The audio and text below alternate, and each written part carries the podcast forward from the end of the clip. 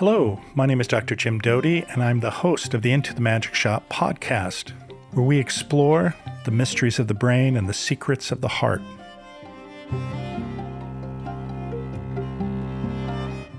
Chip, how are you today? Wonderful, Jim. How are you? Good to meet you uh, here on your podcast. it's a pleasure. Thanks for uh, uh, coming on.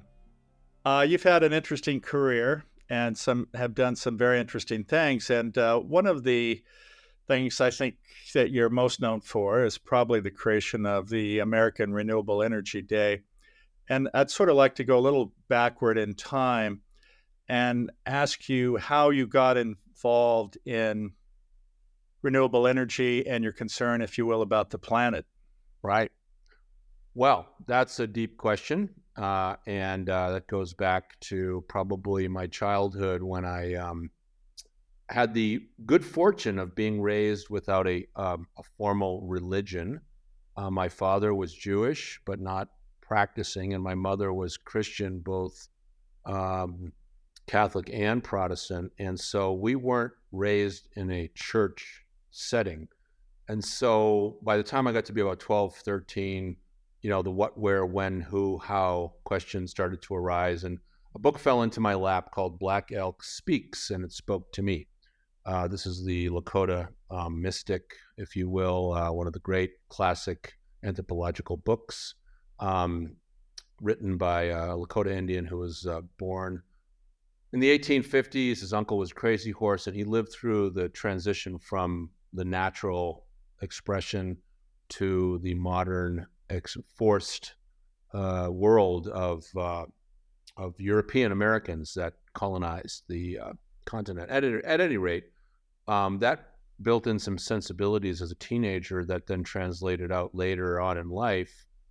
Um, when I began working with the Lakota tribe um, in 2003, I was I'm a filmmaker and I was hired to record the first utility scale wind turbine to be owned by a Native American tribe. That was the Rosebud turbine up in Rosebud, South Dakota. And in the doing, I learned that uh, renewable energy is very important to our biosphere. And I was also interested in economic and social justice for some of the poorest people in, in the world and, and, and live right here, you know, the fourth world and the first world right here in the United States of America. And so that began a journey um, that ended up producing the first AREDAY Summit. Uh, well, the first AREDAY in 2004. It actually became actualized as a summit when Ted Turner showed up in 2008. Uh, he came back five times. He brought T. Boone Pickens with him, so we had both right and left. You know what we like to say at our day is that, um, you know, while Ted Turner might be to the left of of John Lennon and T. Boone Pickens to the right of Attila the Hun. You know, they both came together in the middle and met on the green carpet of our day. You know, red meets blue on the green, where we began to talk about our commonality and our sameness. And so uh, the last time Ted was here in 2014, he brought President Carter with him. So that began our, our, our presidential expression because the next year we had Kevin Rudd, who was the former prime minister of Australia, and then after that, the president of Iceland uh, 14, 15, 16. And so we've had a very, you know, very good luck in terms of convening at the highest level of um, the heads of um, industry, billionaire philanthropists, but also uh, people like James Cameron showed up when Avatar was in the movie theaters. Uh, you know, we've had a good expression from Hollywood. Um, and so it's cross sector dialogue that we've been convening on this most serious of all existential issues, in my view, which is the uh, packing of the atmosphere with the uh, approximately 3 trillion tons of anthropogenically created and forced CO2 and other greenhouse gases that are, in fact, now creating these uh, cascading uh, tipping points and feedback loops that are um, seriously impacting uh, the natural environment the forest fires, the floods, the droughts. Um, et cetera, you know, acidifying the ocean, crashing the coral reefs, et cetera. And so, you know, in a nutshell, that's kind of where I'm coming from pretty much for this entire century, you know, beginning. uh, well, as you well know, I mean, uh, we have created an existential crisis, which is not only affecting you and I, uh, but that being said, um, the millennials and the Gen Zers, and uh, many of them feel they have no future. It's fascinating, though. Uh, everyone seems to be aware of this. Uh, there seems to be an opinion by a subset of people that this is manufactured, that the earth goes through these different changes, and there's nothing that needs to be done. And then, of course, uh, many who say that we've already crossed several planetary boundaries and uh, we need to do something immediately. Two questions. One is, and maybe it's it's a uh, a question that's uh, hard to even answer or explain. But that question is, uh, why is it that uh, we have this vast disparity uh, between uh, these different visions, if you will? And two is how do we get out of it? And obviously, I know that's not a simple question. I'm not trying to put you on a spot, but I just want to understand your views on those two aspects.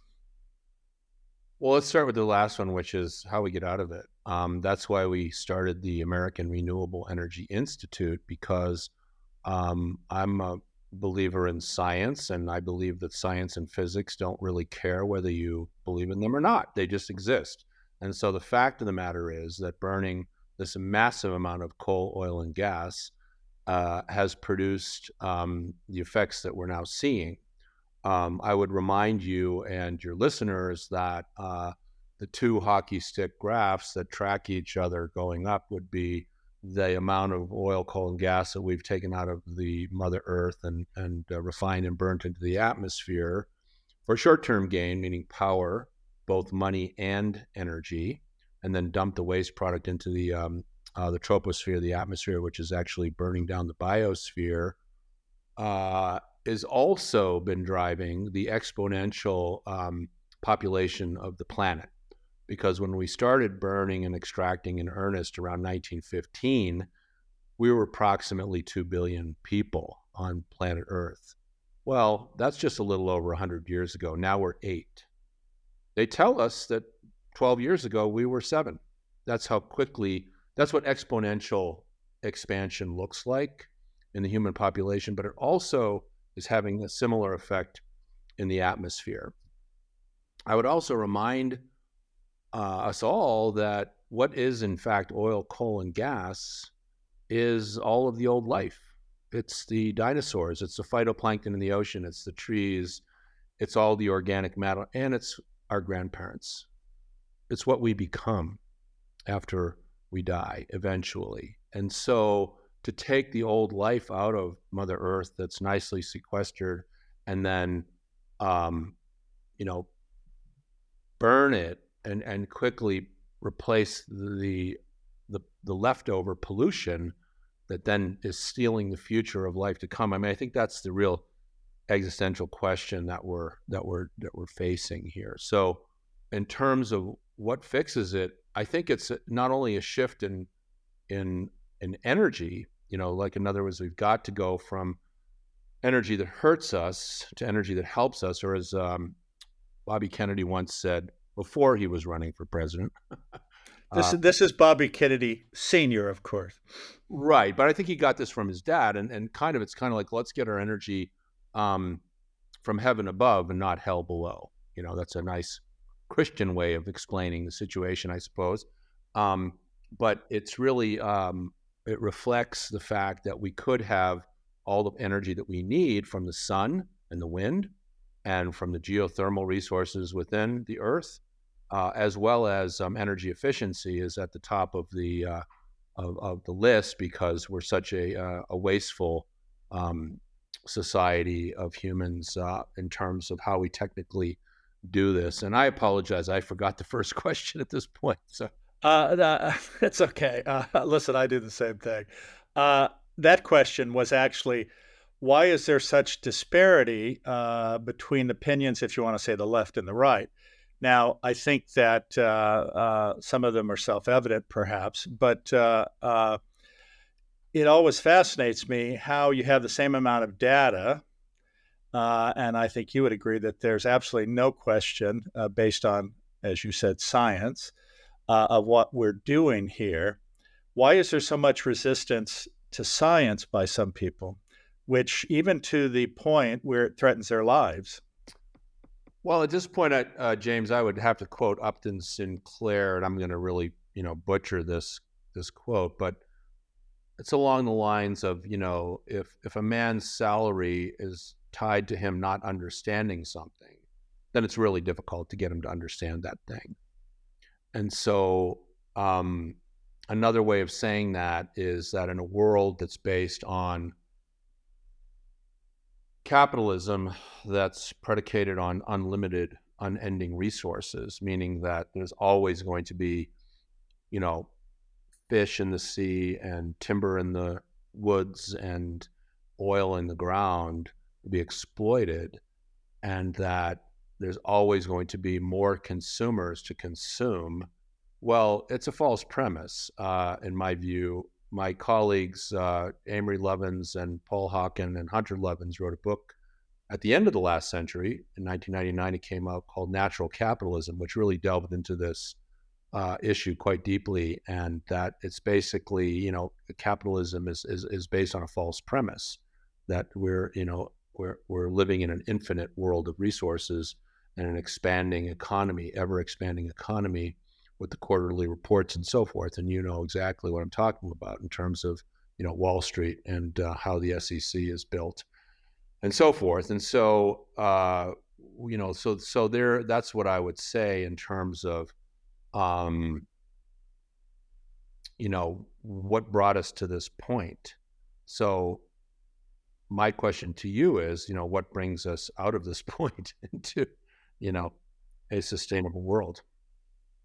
Well, uh, that was what I asked you, but now you're reflecting it back on me. Uh, I think uh, uh we're in a bind here, and uh, uh, either there has to be some coming together of these polar opposite opinions, and some compromises, uh, I think you're absolutely correct. Uh, unfortunately, uh, the nature of capitalism is predicated on this uh, false premises, false premise of uh, ever increasing or expanding economy, which just makes no logical sense. I think the other problem is that, as you mentioned earlier, we're very wasteful. We create products that uh, cannot be fixed, so they have to be thrown away. Uh, we keep promoting a premise that uh, everyone should embrace ever expanding technology um, and that there should be a ever increasing uh, um, lifestyle all of these to the detriment of the planet as an example, as you well know, I mean, the United States, what consumes about 25% of the world's resources with uh, only 350 million out of the 8 billion people. I mean, this is frankly an outrage. Yet, the problem, of course, is when people have privilege, if you suggest limiting that pri- privilege or getting rid of the privilege, they feel like they're being oppressed, uh, which creates another narrative. Now, it's also interesting that while we consume all of these things in the United States, we have a population of which uh, the vast majority of people have less than $400 in disposable income. And we have this ever increasing uh, income inequality, which benefits a very, very small uh, group of people uh, and to the detriment of a very large percentage of people. I think the other aspect is that uh, we have this uh, World Economic Forum, uh, yet who gets to attend? Uh, the people in power, the people who control the money, and the and the wealthiest people in the world, and they have a perception that they have a right to determine uh, how the rest of the world responds. And again, it gets back to the same premise: the um, subset of people. If you ever mention uh, getting rid of their privilege or limiting their privileges, then of course uh, they feel oppressed and uh, uh, that that shouldn't happen. You know, there's an interesting quote by Tolstoy, and I'll, I'll, I'll similarly destroy my quote, but, but it says there's a monkey on your back choking. Uh, I should say, there's a man on your back choking you. He acknowledges he's on your back choking you, but at no time does he ever offer to get off your back and stop choking you. And I think that's what uh, we're seeing today. Uh, but we ha- ultimately have to face this, and I think this is part of the problem is that something's got to give, and not only in regard to the climate, but frankly, in, in regard to humanity, because when the extractive process, which is the nature of capitalism, gets so excessive, uh, you will have an event similar to the French Revolution. And I would think if these individuals look at this logically, that they would understand it's in their best interest to do what's right and not to continually want. Well, I, you know, I concur. Obviously, look, I would point out that there's 4,000 uh, billionaires on the planet, and there's 8 billion other people. And that the world operates on an $80 trillion annual GDP, 193 countries all in. The U.S. is the biggest economy in the world, and uh, China is number two. But those two countries together literally control half of the world's GDP. Everybody else is subservient to that. And that $80 trillion GDP is based on the extraction and burning of fossil fuel to run the engine. So it's no wonder that we're right where we are, in fact. And I would posit that war, the military industrial complex, is big oil and big weapons together in this uh, in this way. So it really is a um, it's a bit of a conundrum, and, and in fact, I think that we don't we not only need to change our energy systems, and we talk about this at the AREDAY.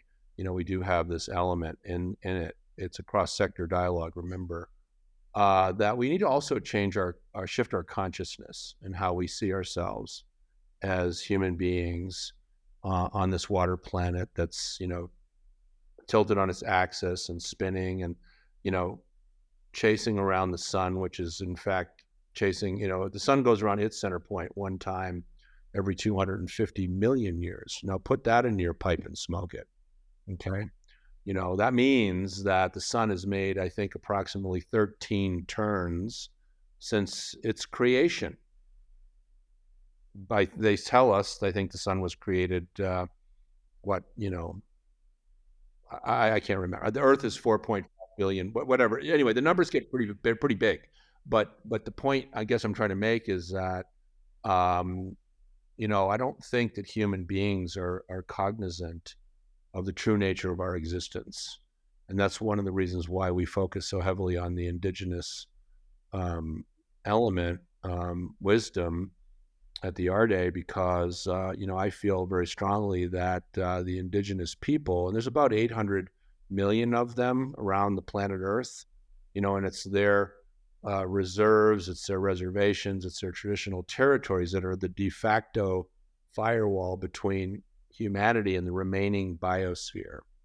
You know, when E.O. Wilson says half Earth is needed to maintain, you know, a healthy, uh, well, oh, to just maintain life, um, that's what he's talking about. And and so, I think that the indigenous people of the planet uh, they remember the original instructions much more clearly than than the than than the rest and and I think that that's one of the reasons why you're seeing a lot of emphasis being placed there now.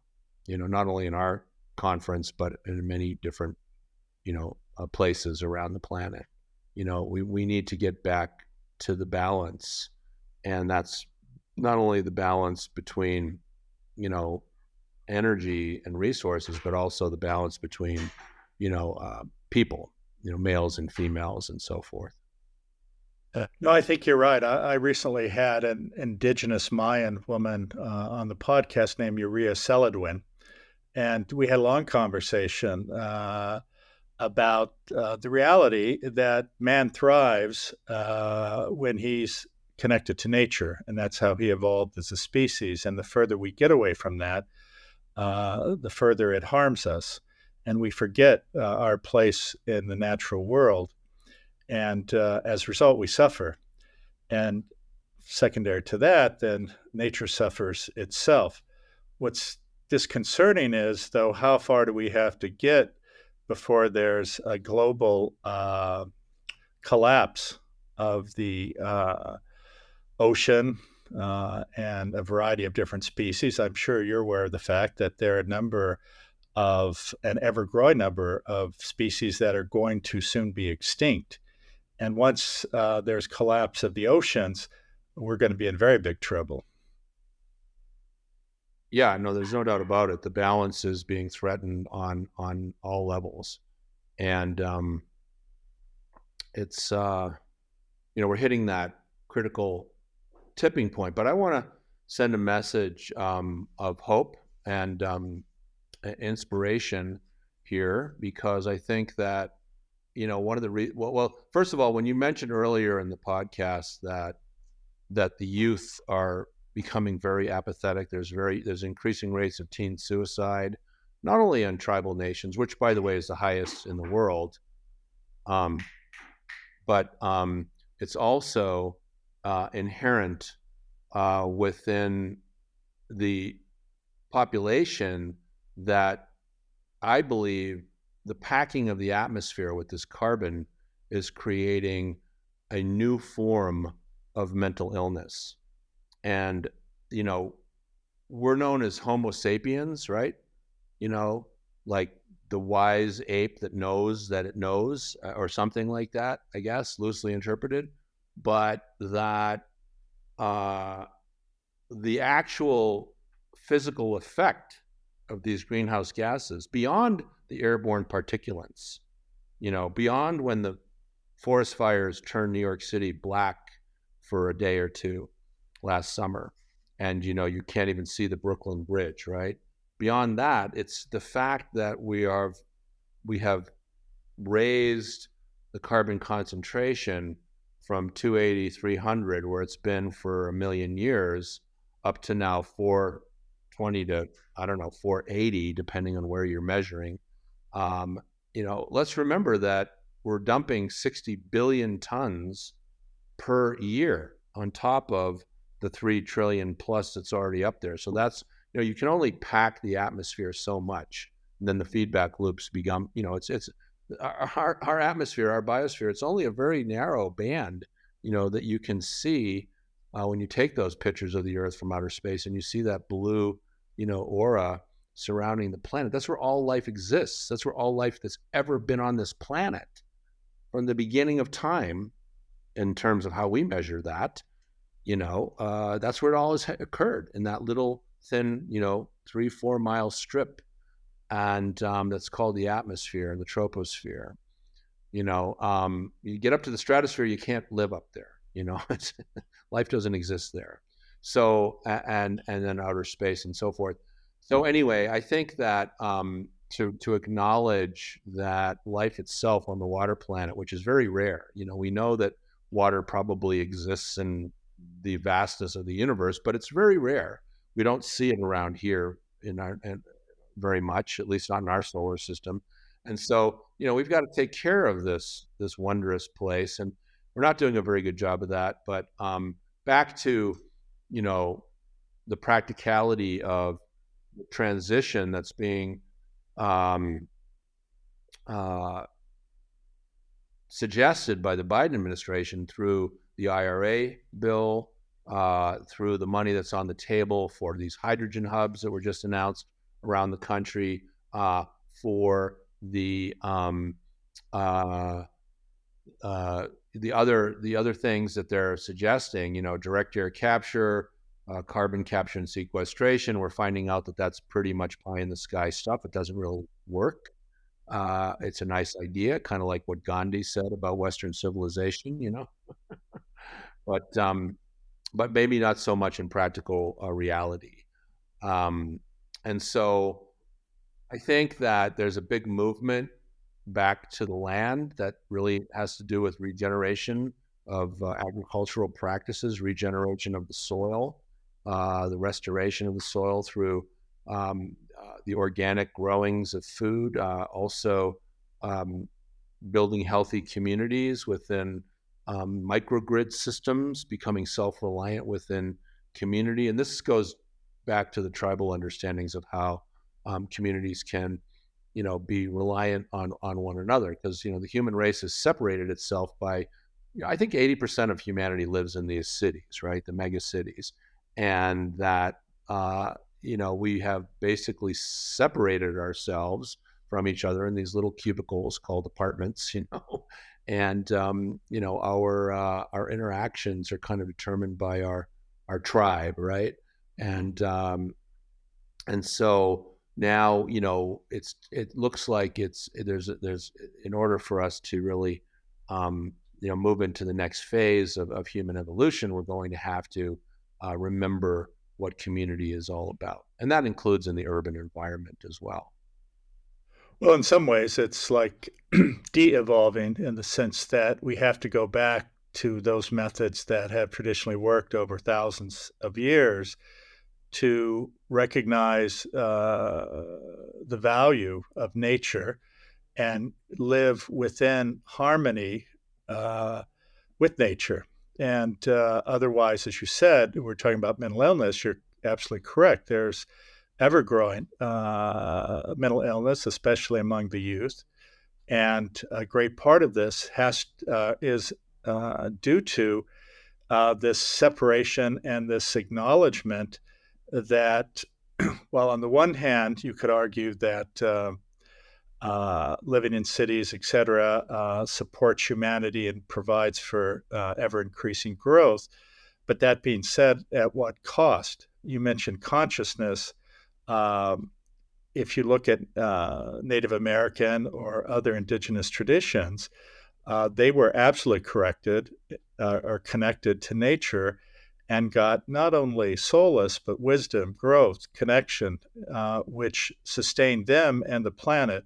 And we're so separated from this. I think one of the great things is, though, that um, we're starting to recognize that and hopefully embrace that. And there are a lot of uh, indigenous peoples that are coming together to not only um, uh, promote their own traditions, but recognize interconnectedness of all of these traditions. You mentioned the reality that uh, suicide and drug and alcohol abuse are endemic within a lot of uh, these tribal cultures. And of course, part of the problem is the um, colonization and complete lack of regard for these uh, traditions with a uh, desire actually to eliminate them, to put in their place uh, European views of how one should live.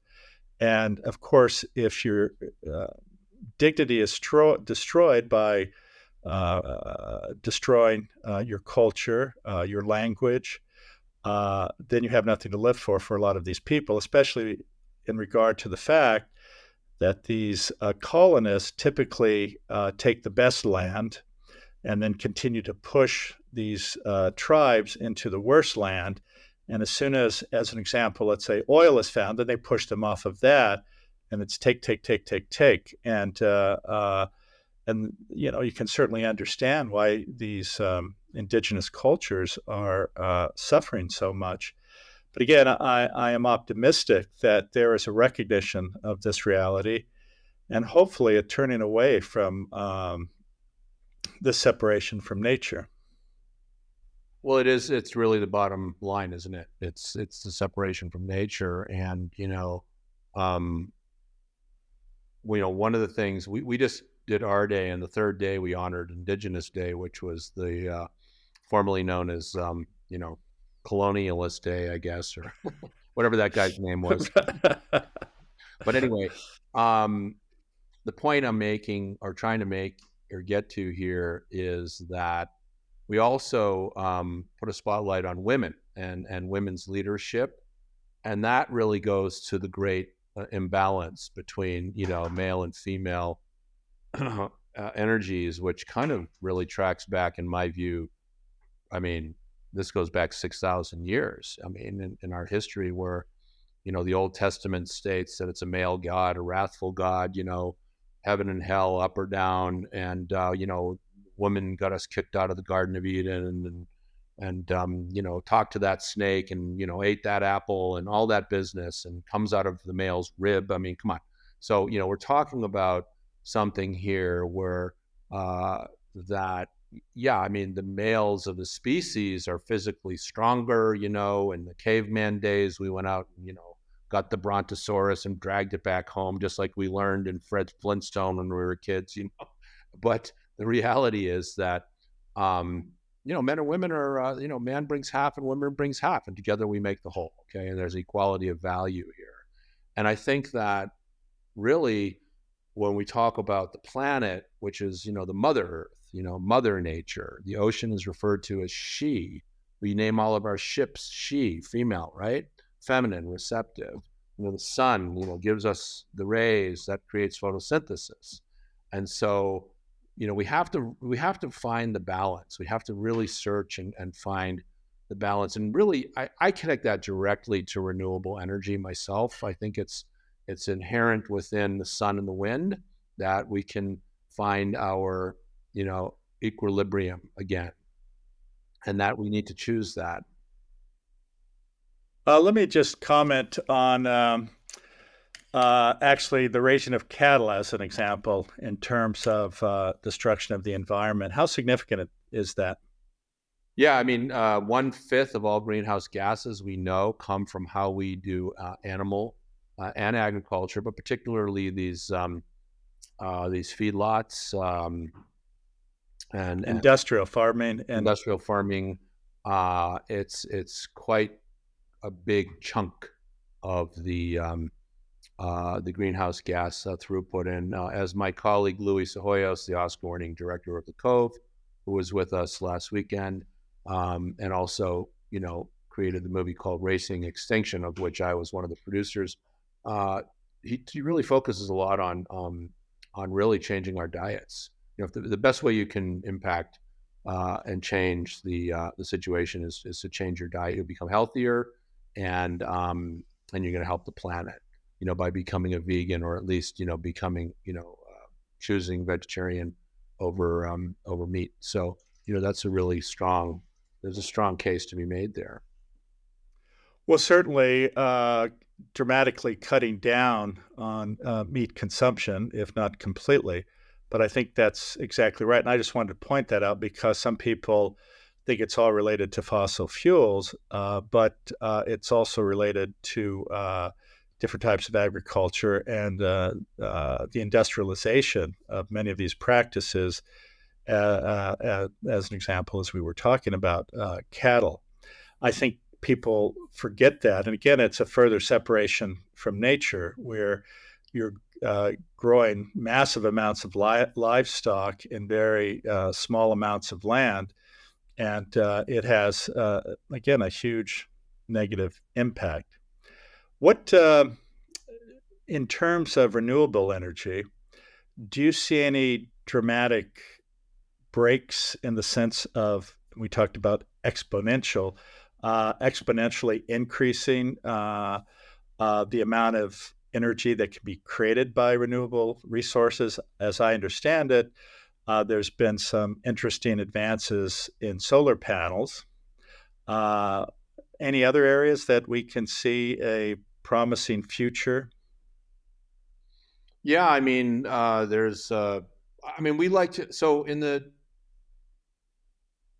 2000s, when the Bush administration came in and uh, Dick Cheney greenlit um, the massive um, development of, of, natural gas, you know, we, we, we punched in something like 300,000 new wells between uh, the Piceance Basin in Colorado, where I live, the Marcellus Shale up in Pennsylvania, other places uh, through fracking. You know, this was the big evolution. And it turns out that because of fugitive emissions at wellhead and the fact that each one of these uh, wells requires somewhere on the magnitude of 5 million gallons of water to do this fracking, so it's very water intensive. And in the, in the desert southwest where I live, you know, that's that's a radical um, use of, of water. Um, that's produced water. It's no longer usable. You can't just take it and put it on the crops, you know. Um, anyway, we were told that natural gas was the bridge between fossil fuels and renewable energy. And we were told that by some pretty respectable folks that had really been thinking about it a long time. And but we found out that that was a bridge to nowhere, essentially. Okay, and that there might be actually a net increase of greenhouse gases from from this um, uh, methane that we were we were getting out of the ground. I mean, we know that that's true, and that's one of the reasons why the feedback loops are accelerating because methane is 20 times more potent than uh, than CO2 as a greenhouse gas. But now I like to think that uh, and and and state that uh, renewable energy is the bridge between fossil fuels and hydrogen and that hydrogen is going to become the carrier of the clean energies now, hydrogen is also a fossil fuel. Let's not forget about that, except for when it's not. And it's not a fossil fuel when it's derived through the green hydrogen technologies, which means electrolysis, where you split H2O, you know, water, you split off the hydrogen, and all you have left is water. Right now, the hydrogen industry is is um, is driven by the uh, the fossil fuel companies in the reformation of uh, of meth of methane and stripping it um, from from the methane, and then you know if it's black uh, hydrogen or brown, then it's you're just dumping the greenhouse gases. If it's blue, then you're capturing it, but then there you know you have to prove up: are you actually doing that? Are you actually sequestering that? And there's a whole myriad of other colors that we could get into in terms of the hydrogen. But but a lot of hope for that. Why do you think uh, hydrogen, though, has not taken off? You know, I, I, mean, we look at electric cars as an example, which people like to promote that uh, it's much better than use of fossil fuels. But if you look as an example, how much increase in uh, tire residual that goes into the plant in terms of microplastics, or if you look at the cost of mining for these uh, different uh, uh, minerals necessary to create batteries, and uh, the necessity to dispose of them. How does that compare to, let's say, use of nitrogen fuel for automobiles? And uh, why hasn't that been looked into a bit more? Uh, you mean hydrogen for autos? Well, yeah. Uh, I mean, because it's there's so much, it's so energy intensive to. I mean, it takes a massive amount of, of electricity to use these giant electrolyzers to split water or hope the hope is seawater. Well, you know right. there's a lot, lot, more ocean water than there is fresh water and if we could create our hydrogen from offshore these gigantic you know offshore wind units uh, with these uh, electrolyzers i mean it's looking very hopeful you know we have the technology it's a matter of can we deploy it at scale. Um, but again it has to do with energy okay? So what so that goes to the markets of, of capitalistic you know planet right? And so what what's the cost of energy now, solar and wind have brought the cost of energy way down. From when I started in 2004, as an example, there was 2,500 megawatts of installed wind, utility wind energy in the United States. Today, there's well over 200,000, and it constitutes the fastest growth sector of uh, of the utility scale electricity business. I mean, of any energy, including nuclear or hydro or anything. I mean, wind is owns that. Now, now solar has come along around 2015. China brought the cost way down. But remember, you know, as people remind me all the time, there's lots and lots of rare earth elements and toxic materials that go into the manufacturing of the wind turbines, the blades, the nacelles, the solar panels, you know, the silicon, you know, the rare earth elements that have to be procured you know, usually with child slave labor in the Congo to get the cobalt to put in the batteries for the Teslas. I mean, it's it's really quite extensive, and we have to look at every single thing, every step of the way, with the hope being that eventually we do have a closed system where the the energy, uh, the waste of one project product becomes the energy input of the other, and we go around the circle with no emissions whatsoever and and we think that we can do that. But that in the meantime, um, you know, it's it's we're in this the middle of this great um, you know uh, energy transition and I think transformation. Quite honestly, um, but there's a lot of resistance. Let's face it. I mean, you know, the, the seven sisters, right? The the big seven oil companies. They don't really like uh, you know having their profit centers you know reduced. And and by the way, when COVID kicked in, and you know the human race was forced into the corner with its like dunce hat on, the way I look at it, you know, and nobody could drive around because we were all afraid of dying if we stuck our nose out the door and saw our neighbor you know but what happened as a result of that? It was amazing wasn't it? I mean look at like in la you know you could roll a bowling ball down the 405 and you know there wasn't a car in sight and all of a sudden you know the skies cleared and you could see the mountains and the fish started jumping out of the water and the dolphins came up the river. All over the world this happened you know? And all we did was stop the burning for like a brief three months. Imagine if we did that for three years or, or even one year. I mean, it was amazing the, the, the, the recovery, the regenerative capacity of the planet immediately just kicked in. You know, just the Earth just went, you know, took a big breath, you know, because we had stopped the burning just for that brief period of time. And I really think it's important for us to remember that, you know, that that we have the capacity to to make the changes, and that the Earth is going to support us. Nature will support us if we stop hammering every single place. You know, stop cutting down incessantly the Amazon rainforest, stop cutting down the temporal forests around the planet. You know, stop taking every last fish out of the sea with these industrial operations, you know, that that pull seven tons, you know, a day or whatever out of the ocean. I mean, it's insane, you know, and thinking that that, that that's going to in some way be sustainable. And again, that that goes to the earlier conversation uh, here where we were talking about you know uh, capitalism and and the, and the unending growth that that's that that's based on. So um, this conversation is being had at the United Nations at the COP. You know. Um, oh, you know, sure. Well, the problem is, I, I, mean, as we've seen with the variety of COP discussions about the environment, it's wonderful to talk about, but nobody does anything. And, well, there you uh, go. Uh, the, and and and again, you could argue about uh, the reality of the UN uh, again, it's great to put proposals forth, uh, but uh, unless something happens, it doesn't have uh, a whole lot of meaning. And and again, therein lies the problem.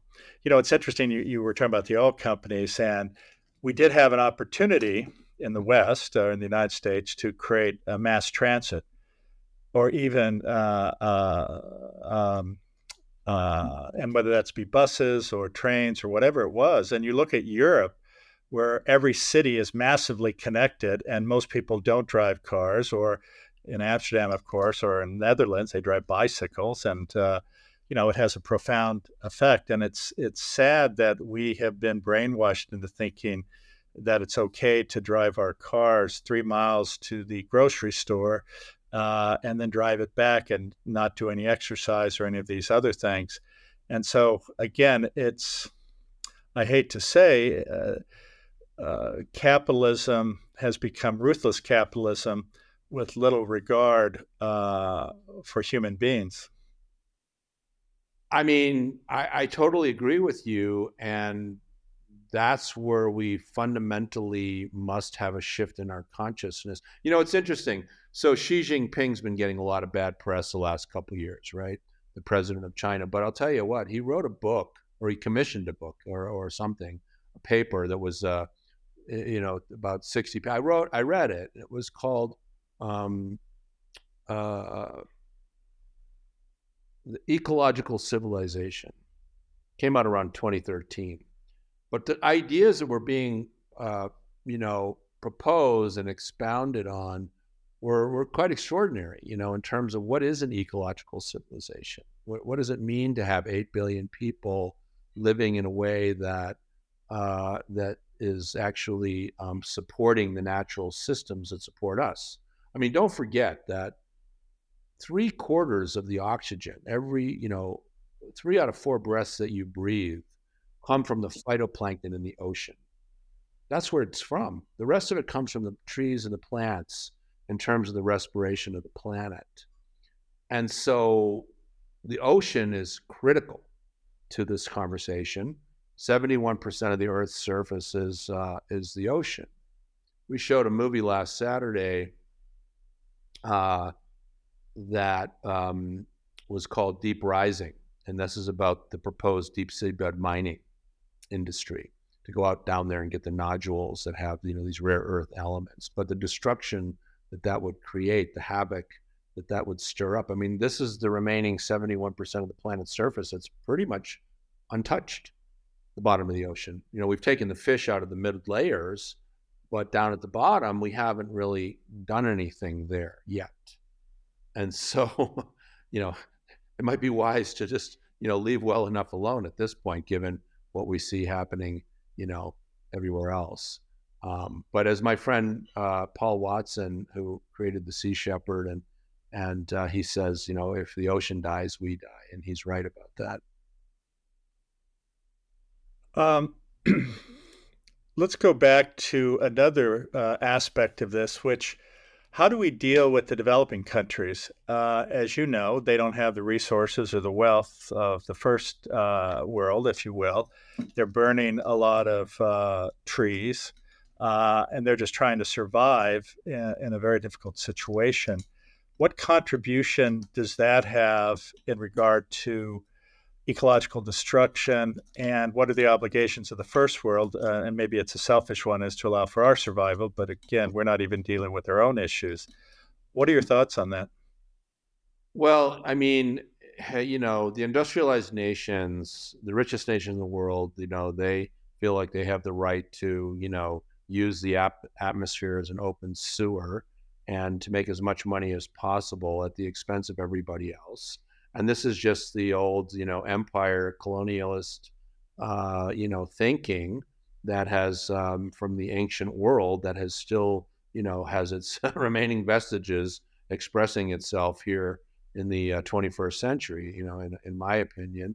And so how do we um, you know how do we treat the global south that's receiving you know the the frontline impacts the most severely of runaway catastrophic climate change when they've done the least to create it. You know, like these island nations in the Pacific that are literally sinking. You know, um, I remember I had a, a, dinner with President Anote from uh, Kiribati, and uh, when I was out in Hawaii for the IUCN meeting in 2015, and he he began weeping at the table because you know, he said, "Do you know what it means to actually lose your country underwater? You know, you have to go and look for a new country somewhere. You know, it's not like he can say, "Hey, Australia, can we have a country over there now?" You know, I mean, and that's what they're having to do. And there's other countries like that, or our island nations at least. But you know, sea level rise is happening. Uh, we know this, and um, well, and there's a great, and there's also a great mass migration when you talk about this as well. You know, in, in the form of these climate refugees that are happening. Um, you know, there's a reason why there's so many people coming north out of Central and South America trying to get America. And, and one of those reasons that is it's very, becoming very difficult to uh, you know to live uh, in a subsistence manner because of the um, the weather patterns that have been disrupted and uh, the cycles that are out of balance. So um, you know we are definitely um, well, I guess we're reaping what we've sown, and the ones that are the wealthiest countries are the ones that are um, the most responsible, but we're not very good at taking responsibility for that. I mean, the IMF should be putting a trillion a year into this particular aspect of the solution, you know, um, um, but it's not. And uh, so. Well, yeah, I mean that that is the challenge. Uh, where it, it, it is sort of an interesting irony where uh, the first world, the you know two, three, four, five hundred years ago, uh, destroyed their own environments, cut down trees, uh, coal mining, et cetera, et cetera. Now we're dictating to those who, from a evolutionary point of view, are catching up to us, but we don't want to allow them to do effectively what we did, nor are we providing then the economic support necessarily so they don't have to do that. And again, uh, it's another uh, challenge involving this whole situation. And I believe that unless we come together as one, and uh, that it is going to uh, continue, like you said, yourself and many other people, especially indigenous uh, tribes, are really sending out this message, and it's absolutely one uh, we all have to listen to. Maybe you can, uh, from your perspective, summarize, if you will, uh, some of the key points uh, that are necessary to turn this around, if you wouldn't mind. I mean, in a world of haves and have-nots, um, the haves have got to step up to the plate now. So uh, there's only 4,000 billionaires on the planet Earth, and uh, they have well, probably well over half of the money, I would think. And uh, you know, I think that maybe I'm going to do a conference in the future, and we'll call it "Calling All Billionaires." I mean, you know, look, the house is on fire. And and people are standing there looking at it going wow look at that. You know but they're not they're not taking action. They're not doing what's necessary to put out the fire. And uh you know you can run but you cannot hide you know? Like some people think that oh well i'll just buy a you know an estate down in new zealand and then you know i'll watch uh, you know the whole thing go down uh, it's not going to work like that you know. Well, yeah, you know, it's interesting. Somebody had uh, an individual who's a futurist uh, was called by a group of billionaires, and they said, you know, we're we're planning for the big uh, uh disaster where the world's going to collapse, and we're buying land like in New Zealand, et cetera, and we have mercenaries who we're hiring. And one of the questions was, well, what's going to stop the mercenaries from uh, coming after you? And uh, uh, yeah, uh, uh, and uh, you know, and why wouldn't they? Uh, right. If everything is collapsing, I, I would think you'll end up with various powerful individuals who will try to take control of those situations. But you're right, there is no place to hide, and and they're going to pay the price just like everyone else. It's interesting because it's like dying uh, somehow there's this narrative that uh, they can uh, enjoy themselves, be extraordinarily selfish, not engage with the reality that so many people are suffering, yet they're going to die, just like all of us are going to die. And what would be a better way than to ensure the life of our planet than to uh, die uh, with your bank full of cash? Sure. I mean, you know, they, you know, James, they don't make hearses with luggage racks, you know. there's a reason for that, and uh, you know, so you can't take it with you. But also, I think that you know that's you're getting down. We're getting down to the fundamental core premise of why, uh, why, why we're faced with these issues today. That's because you know we're mortal beings and we're afraid of what we don't understand, and we don't understand our death and because death is part of nature, then we try to control what we don't understand. So humanity is in this control issue with nature instead of realizing that, you know, death is just another part of life and that, you know, in the great cycle of, of uh, the creation, and that there's actually nothing to be afraid of. I mean, all the major and minor religions try to address this in some way or another, but the fact of the matter is that um, we continue to, you know, um, you know, pray at the altar of more is never enough, and uh, so hoarding becomes the cultural, you know, meme throughout the continuum of of humanity, whether it's communism or capitalism or whatever other isms there are out there, and there's plenty of them, you know, um, that uh, you know we um, you know we have to confront our own our own um, our own humanity. And I think that, you know, it really does come down to a, a change in consciousness. We're literally going to have to, you know, shift how we see it in order for us to be able to survive what we've uh, what we've wrought on this uh, planet. Exactly, and I guess on uh, that note, uh, I think um, all of us, uh, even though many of us feel we don't have a, any agency, uh, if those of us who see the future uh, come together, I think we can have a uh, dramatic change in our consciousness and uh, force those, uh, if you will, to do the right thing. And people like you, and I think uh, so many other people in the world, if we can hold hands together and promote that narrative, then I think we will see change. Chip, thanks for being with me today. Uh, it was an enjoyable conversation, and uh, I look forward to hopefully uh, attending one of your conferences. Yes, and on that note, let me be a, a, a shameless self plugger and uh, say that we just went through part one of, uh, of climate, democracy, and human security, part one, and that's AREDAY impact at eTown. So we've partnered with eTown in Boulder, Colorado, a wonderful nationally syndicated radio program, and they would like for us to come back and do part two. So we're going to do that June uh, 1 through 3 in Boulder, Colorado.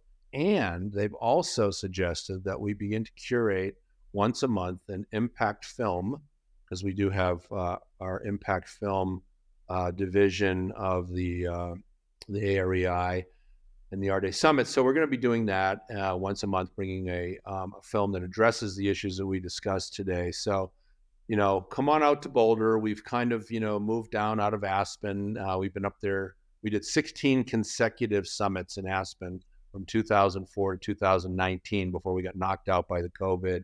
And we just came out of our forced hiatus and uh, we had a really good meeting. Everybody was very pleased, uh, me the most, because I wasn't sure how it was going to go.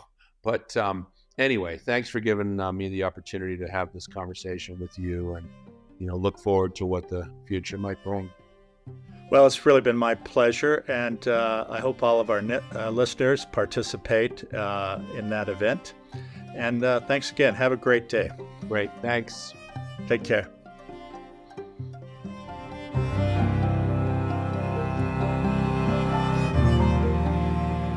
Again, thank you for being with us today. The Into the Magic Shop podcast can be found where you find your most popular podcasts, or you can find us at intothemagicshop.com.